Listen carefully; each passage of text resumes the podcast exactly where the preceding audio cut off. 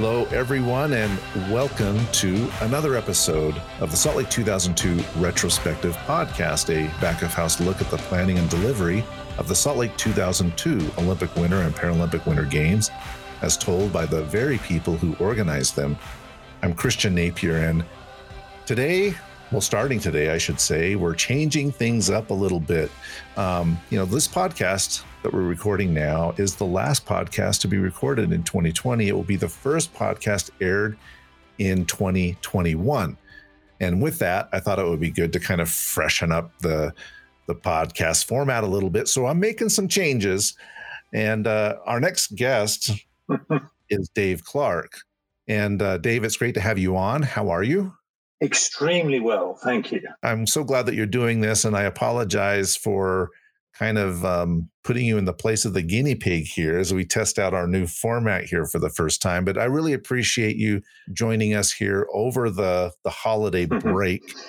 no, I'm uh, delighted to join you. Christian, thanks for the invitation. Well, it's my pleasure. I'm really, really excited to have you on. And before we dive back into the memories of Salt Lake, I want to ask a little bit about what you're doing currently.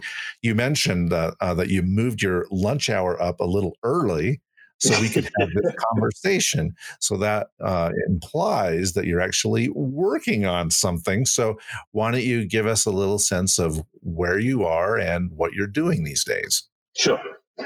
Yeah. For the last five years, I've been um, with Emergency Management Victoria. Um, that is a, uh, an, a part of the Victorian state government.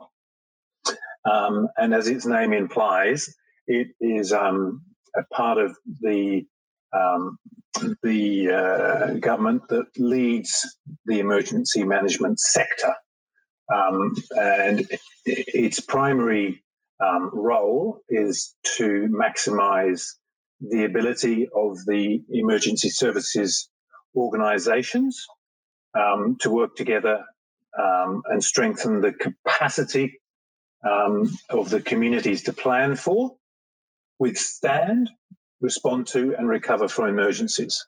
That's all manner of emergencies.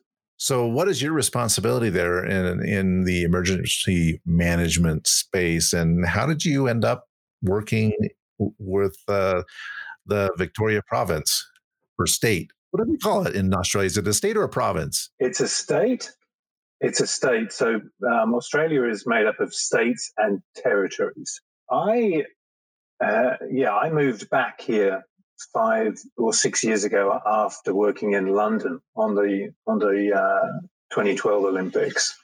I joined Emergency Management Victoria, or as EMV as we like to call it for short, and um, went in there as a project manager, basically, and became involved on a on a series of projects, medium to long term projects um, and the area of work or the department I'm involved with is sector investment, where I um, and uh, three or four colleagues support the funding uh, or the bid proposals from emergency service organizations that are put forward to government for funding submissions to expand their funding allotments in order to to sort of yeah to basically grow their um, grow their funding base. Oh, that's really really interesting. Yeah. Well, before we dive into the uh, Salt Lake 2002 questions, hmm. as part of the change in format here, I have a couple of questions. And the first question is what is something that most people don't know about you but you know is something that's kind of fun that you're willing to share with with folks that are listening to the podcast i have been dancing argentine tango for 20 years hmm. okay mm. that is, is cool.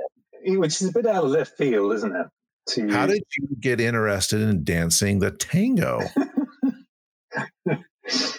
i was living in london and um, a friend of mine who knows me very well, suggested that I go along to this place, yeah, in Bloomsbury, I think it was, which is which is sort of in the in in central London, there near Covent Garden, and um, I went along, and the teacher, uh, the teacher said, "Now this is the, the first lesson." Said, "Now we've got a warning for you. This can be addictive." Now, me being having sort of an addictive type of personality, thought, I don't believe them. And here I am 20 years later, still still with a passion. But d- did you do dancing before, or was this like a completely new experience for you? No, I had done dancing of um, different forms. Yeah, probably for 15 or 20 years. But you've settled on the tango. Once, once bitten by the tango. Yeah.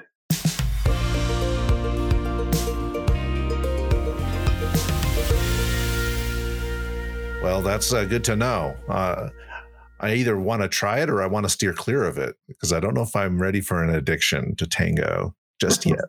My next question for you, again, before we dive back into uh, 2002, uh, I think many of us are very happy to leave 2020 in the rear view mirror and move on to 2021. So, uh, my question is what do you want to do in 2021 that you could not do in 2020? Um, travel.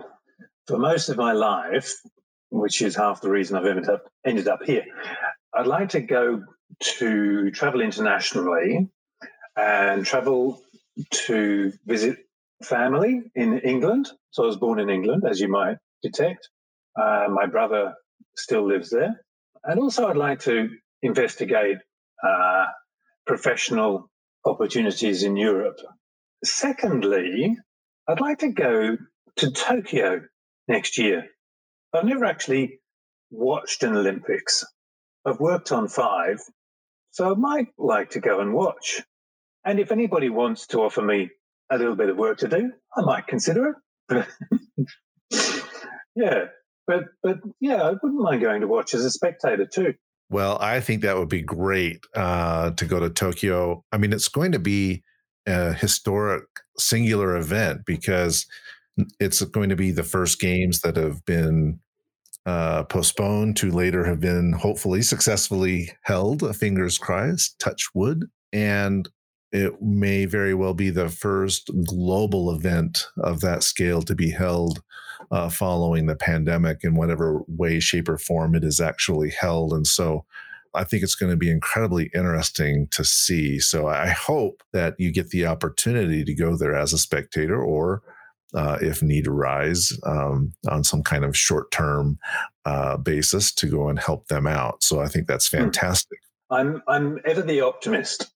I hope, and I strongly believe that the, the games will happen next year. I do too. I do too. I think uh, things are progressing. We're getting our arms around uh, things a little bit here in the world, and we're trying to figure out how to coexist with this crazy virus as the vaccine get out and so on and so forth. And so they will happen. Yeah, All right. I have every confidence. You ready to talk about SLOC? Whenever you are. I'm ready. That's why we're here. So let's let's talk about the Salt Lake uh, 2002 games.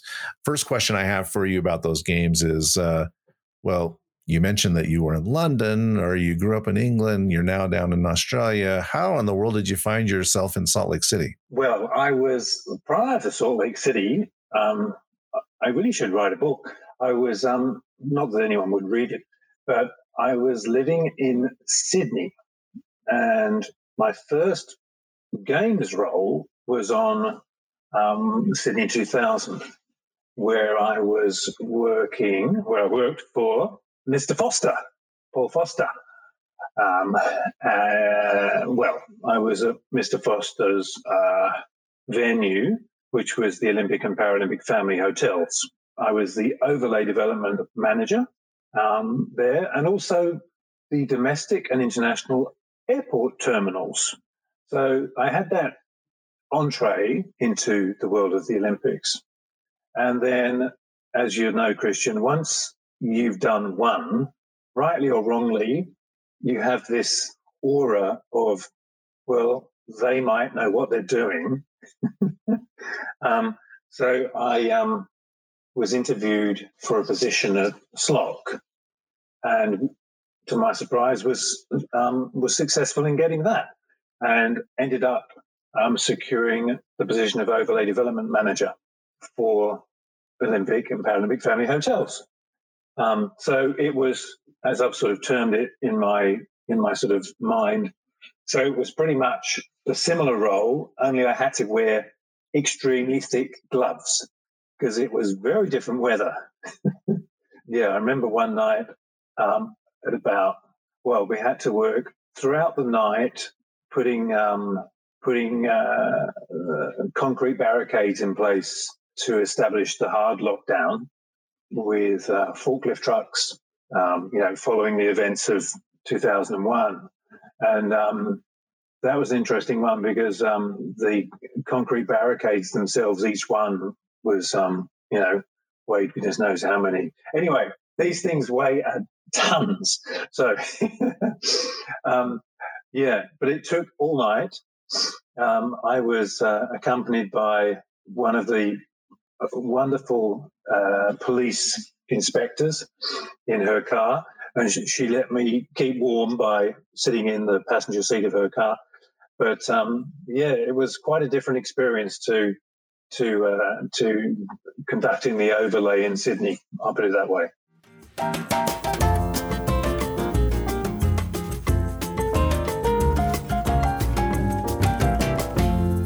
Um, give us a sense of the timing. Did you come over immediately following the conclusion of the Sydney Games, or did you have a little bit of a break between uh, your tenure in Sydney and then starting up in Salt Lake? No, I had a little bit of uh, a little bit of um, time, probably six months, but I had um, some family business to attend to. So yeah.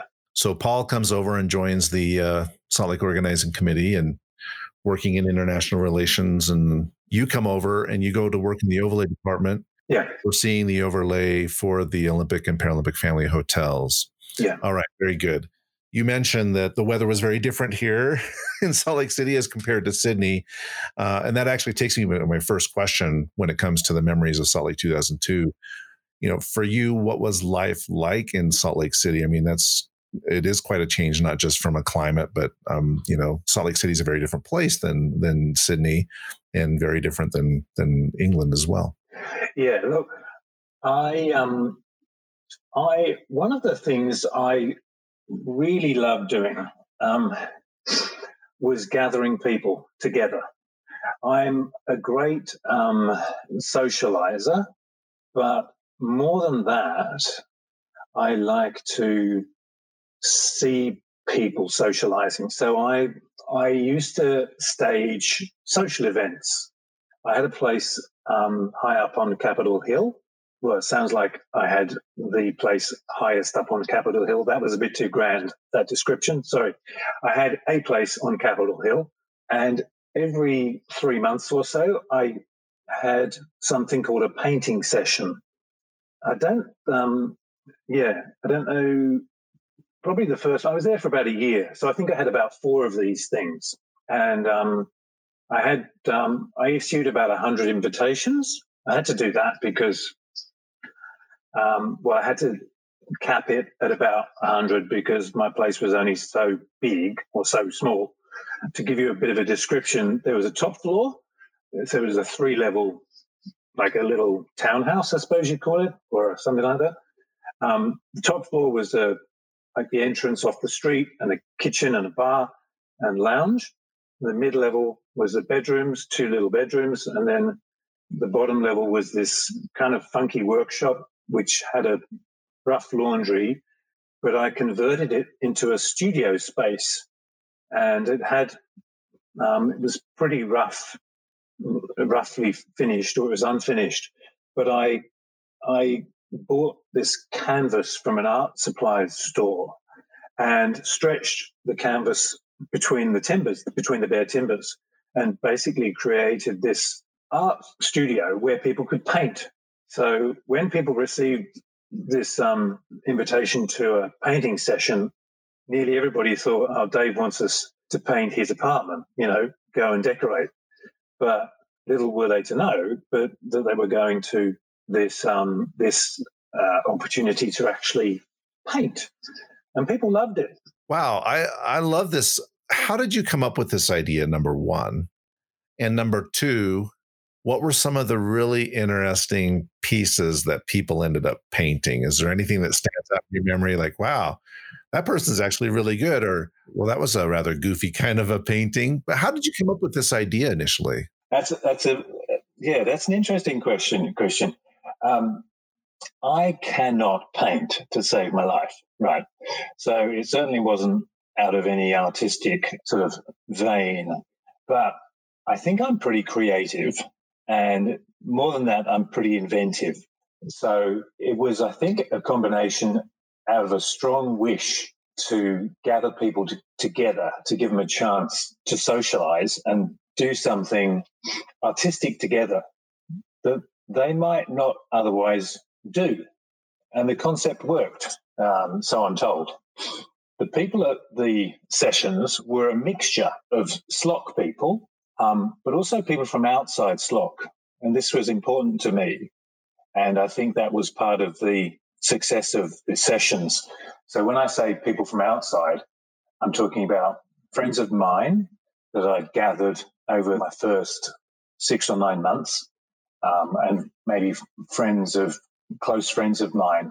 And I'm talking about people from the Globe, the restaurant just over the road, um, from the headquarters of SLOC, um, but also cafes, galleries, theatres, other arts companies, and you can sort of already see the arts sort of vein coming in there, and hairdressers as well. Now, Maureen Sweeney will recall, and I'm sure Paul Foster as well, and several other people. There was a great guy called David Perks who worked. I can't remember the name of the, the place, but um, I'm sure some some guys will. But uh, uh, David Perks came along and maybe half a dozen of his fellow hairstylists from this place. And um, they acted as the DJs on the night. And they did a fantastic job. And it just, it just um, contributed to the, the atmosphere of the evening. And they painted as well. So, yeah, so it was just this rich mixture of artistic flavors from all over Salt Lake.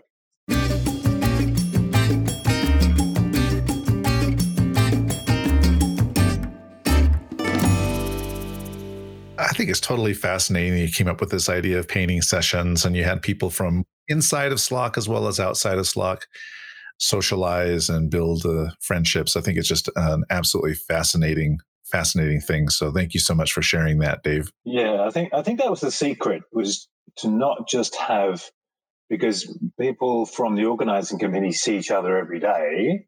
But I think it was, and I had these comments come forward to me afterwards that they were really pleased to have the opportunity to meet guys from outside, but also the guys from outside were really fascinated to meet the guys from inside because they didn't know what happened inside an organizing committee, you know? So I think that was that's why they were successful. So I absolutely love it. I think it's I think it's wonderful. So that actually takes me to my next question. Uh, as as a gatherer and as a person who loves to see people interact, I'm sure you uh, were able to witness all kinds of interesting interactions uh, during your time in Salt Lake City. so, uh, one of the things that I had on my list of questions is a funny story. You know, something that was really hilarious uh, when you were there working at SLOC. So, does a funny story come to mind uh, as you look back in your days in Salt Lake? Um, well, there were many, many different. Um, there were so many fantastic people that I worked with. Um, I don't really, uh, and so many different things happened every day. You know, it's difficult to pick odd things out. There were probably 20 things every day, you know, and it, they wouldn't mean much to people listening, but um, something uh, probably that I could just describe. It, it's not necessarily funny, but it might resonate with anybody who's done the same thing. And it's par- partially terrifying and partially, partially, partially funny. And Jackie, Jackie might sort of find this a bit sort of uh, funny.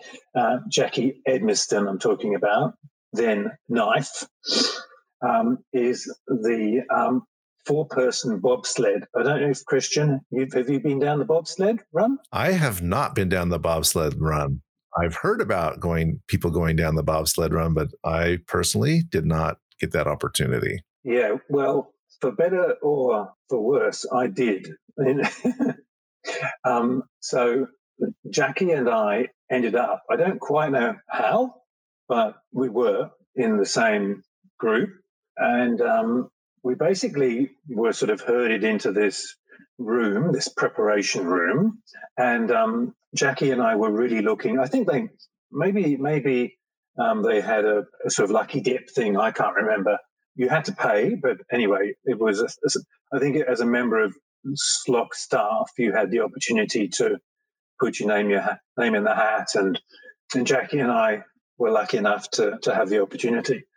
And um, so on the day or on the morning, we we uh, we we sort of were herded into the pen, and um, I remember Jackie and I talking about the main thing we were looking forward to was the sprint start, you know, and particularly you know pushing on the sled and and yelling at the top of our voice whatever the hell came in our you know, minds. And uh, but then during the briefing, the guy who turns out was an Olympic coach. So at that at that moment, we realised this was pretty serious. He was, um, and he was going to be our driver too. So he said, then he said, "We're only going to go at 80 miles an hour today. We're not going to do 85. I'm going to go easy on you." um, Jackie and I, it dawned upon us that we there was a couple of faults to our plan. So we wanted to be at the back of the um, sled. So I had called her Brake Girl, and I was Brake Boy because you know of the brake. And um, but there were a couple of faults because only one of us could be at the back, you know, out of design. And then the person giving the briefing said, "No, you guys are in the middle. You are both basically sacks of potatoes. There's going to be someone who knows what they're doing at the back, and I'm going to be at the front. Okay. So that was it. I mean, so our fun pretty much we thought was over, but um, no, but it was it wasn't. It was um, it had only just begun. So we started. We got into the sled, slightly nervous. We started very slowly, and um, really slowly. I mean, one mile an hour, two miles an hour, because without the sprint, you, you know, nothing's going on. And then all of a sudden, boom, you sort of you fall off this cliff, literally. The the the, the decline goes so sort of sharp, and um, with every corner, the speed picks up so so far. I mean, you're on ice, um, I mean, I'm such an amateur describing this, but the gravity is just taking its toll here. You just, I felt we were completely out of control. I think you start issuing expletives. That's about all you can do. I, I can't remember how long it took, but probably about a minute to get to the bottom. And um, all I remember is when, when, I got to the bottom, I stood straight up and said, Can I do that again, please? that, that, I, I, did sort of I was wobbling on my feet, but that was what a rush. That was that was great. I would highly recommend it to anybody that gets the chance.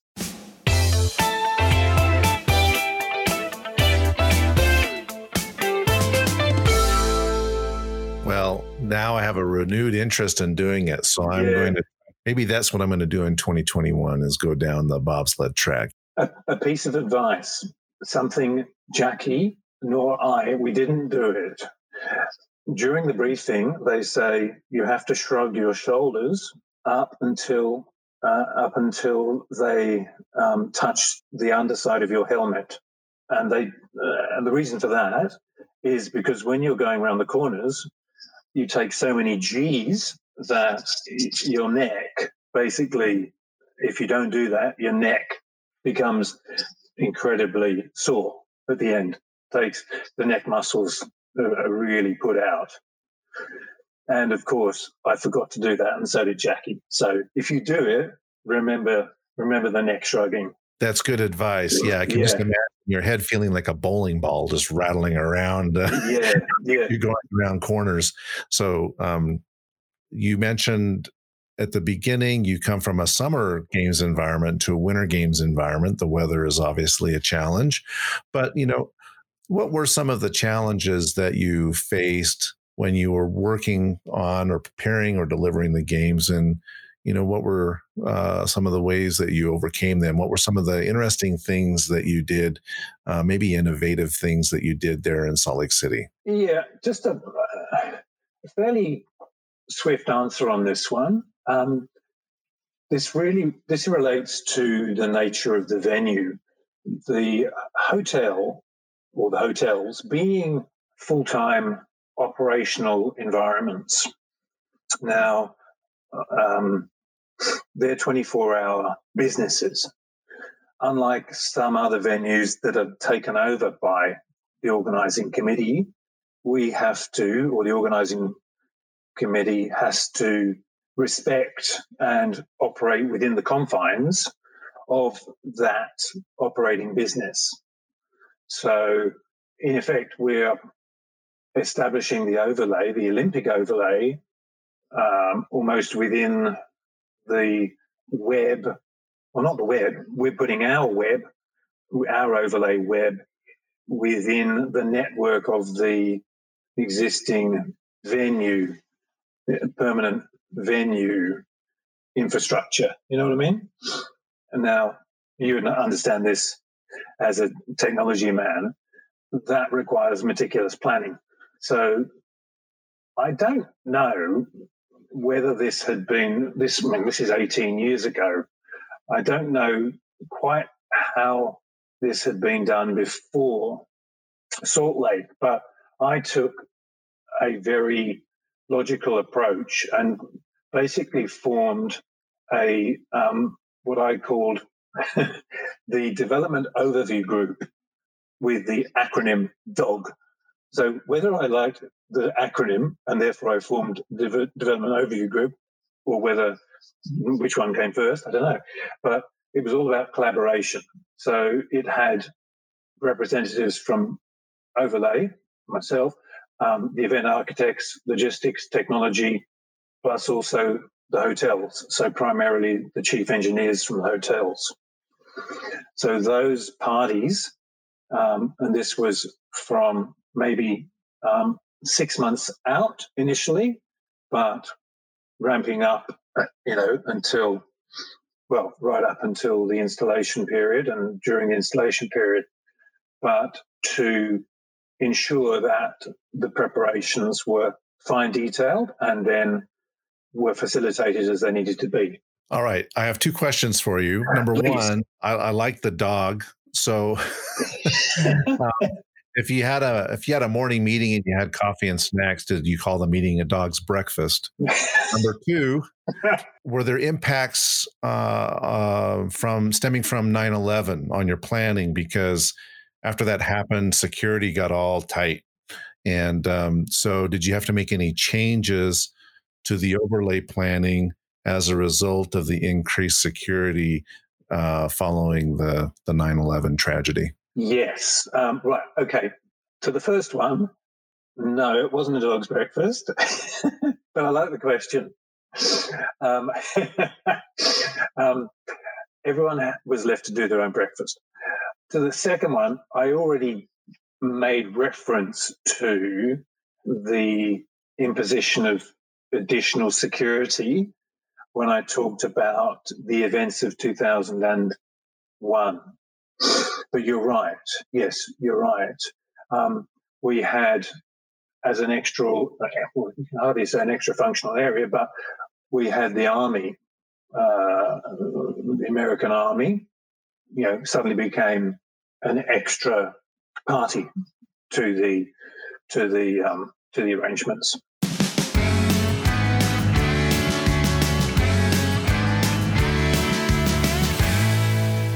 So, Give us a sense of what a day in the life looked like for you, Dave, uh, yeah. during the games. Were you deployed at the Olympic Family Hotel, the Paralympic Family Hotel? Were you there full time, or were you in the main operations center or were you out at venues? What was your life like during the games? Well, I I lived because I lived up on the hill. I was not. I didn't live on venue, but I was um, five minutes away in a car. So I was full time operating from the venue. Um, so not not at the MOC uh, main operating center. Um, there were two. There was yeah, looking at um, the main. So looking at the Olympic Family Hotels, which was Little America, it was, as I mentioned, it was naturally a 24-hour operation in its in its um, normal state, but at games time, it was in full lockdown, following, as you referred to, the events of 9/11. In a in normal circumstances, even notwithstanding though that that terrible event, the um, Olympic Family Hotels would be a 24/7 operation during games time, which incidentally is not just the two weeks, 16 days of the games, but because it's the IOC's headquarters, is a longer period. The um, my first task basically would be to arrive well before the opening up of operational desks, you know, accreditation desks or normal operational desks um, to do a routine check. So I would probably get there at 6 a.m. Um, you know, this sort of thing to to to do a uh, a circuit of the venue just to confirm whether everything was fine. Um, I was also on call 24 hours a day. I think I got a call on two or three occasions.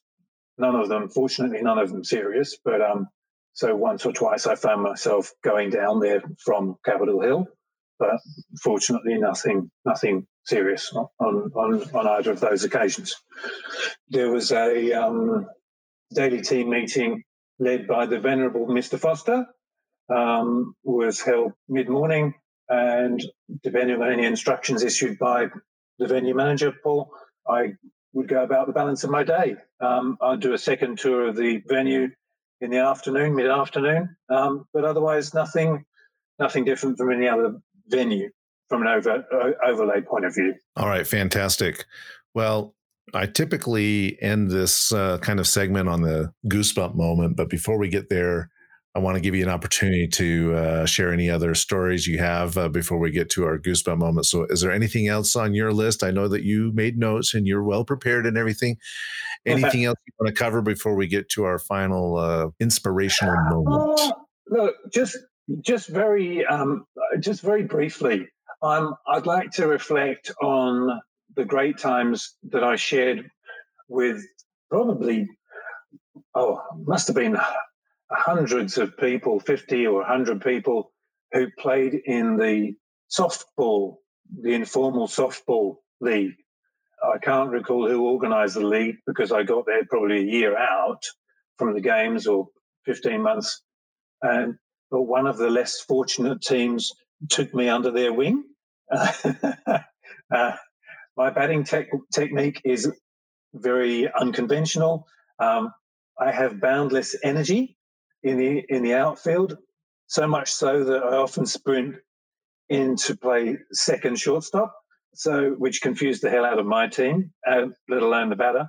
Um, but but I I um, I think to have those sort of not secondary, but to have those sort of informal social events associated with an organizing committee is is you know tremendously valuable. So if you can, but I think unlike the the gigs that I organised, I think this sort of thing, you know, the the the um, softball league that should be an, issue, an initiative of the organising committee itself. It may be led by uh, you know a, a ring of people within the organising committee, but I think it should be resourced by the organising committee. You know, so just a little hint for anyone who's listening from future OCOGs.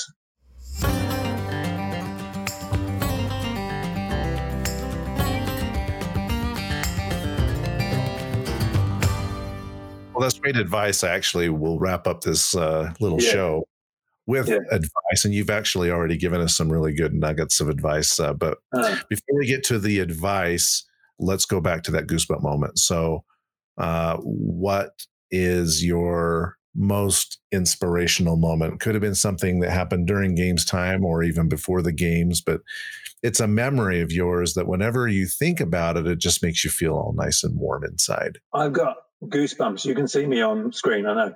I've got goosebumps just thinking about Steve Bradbury coming from last to first to take gold in the 1,000 meters track speed skate final.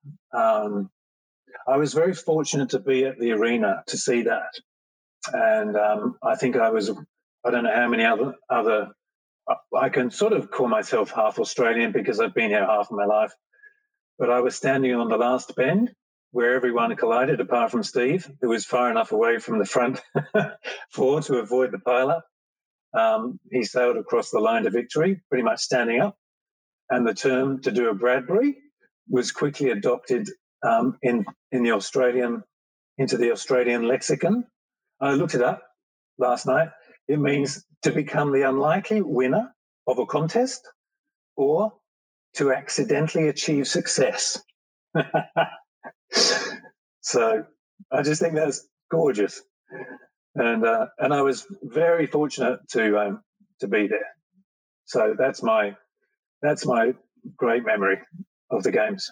Uh, it's a fantastic memory, and I remember talking. Oh, I don't remember mm. who it was with. Maybe it was with Beth White. I don't remember, but. Mm. One of the people that we've had on the podcast said that's actually when the games really began. You know, with, ah because we had competitions and things like that, but it was the first real story of these games. Yeah. You know, uh, I mean, taking away, uh, t- there's the whole 9 11 thing and the opening ceremony and all that kind of that, that was a special thing. But when it came to the competition, that was something that just really ignited everybody's interest and passion because it was just, it was so incredibly miraculous and serendipitous uh, for Bradbury to cross the finish line unscathed while all of his competitors are piled up.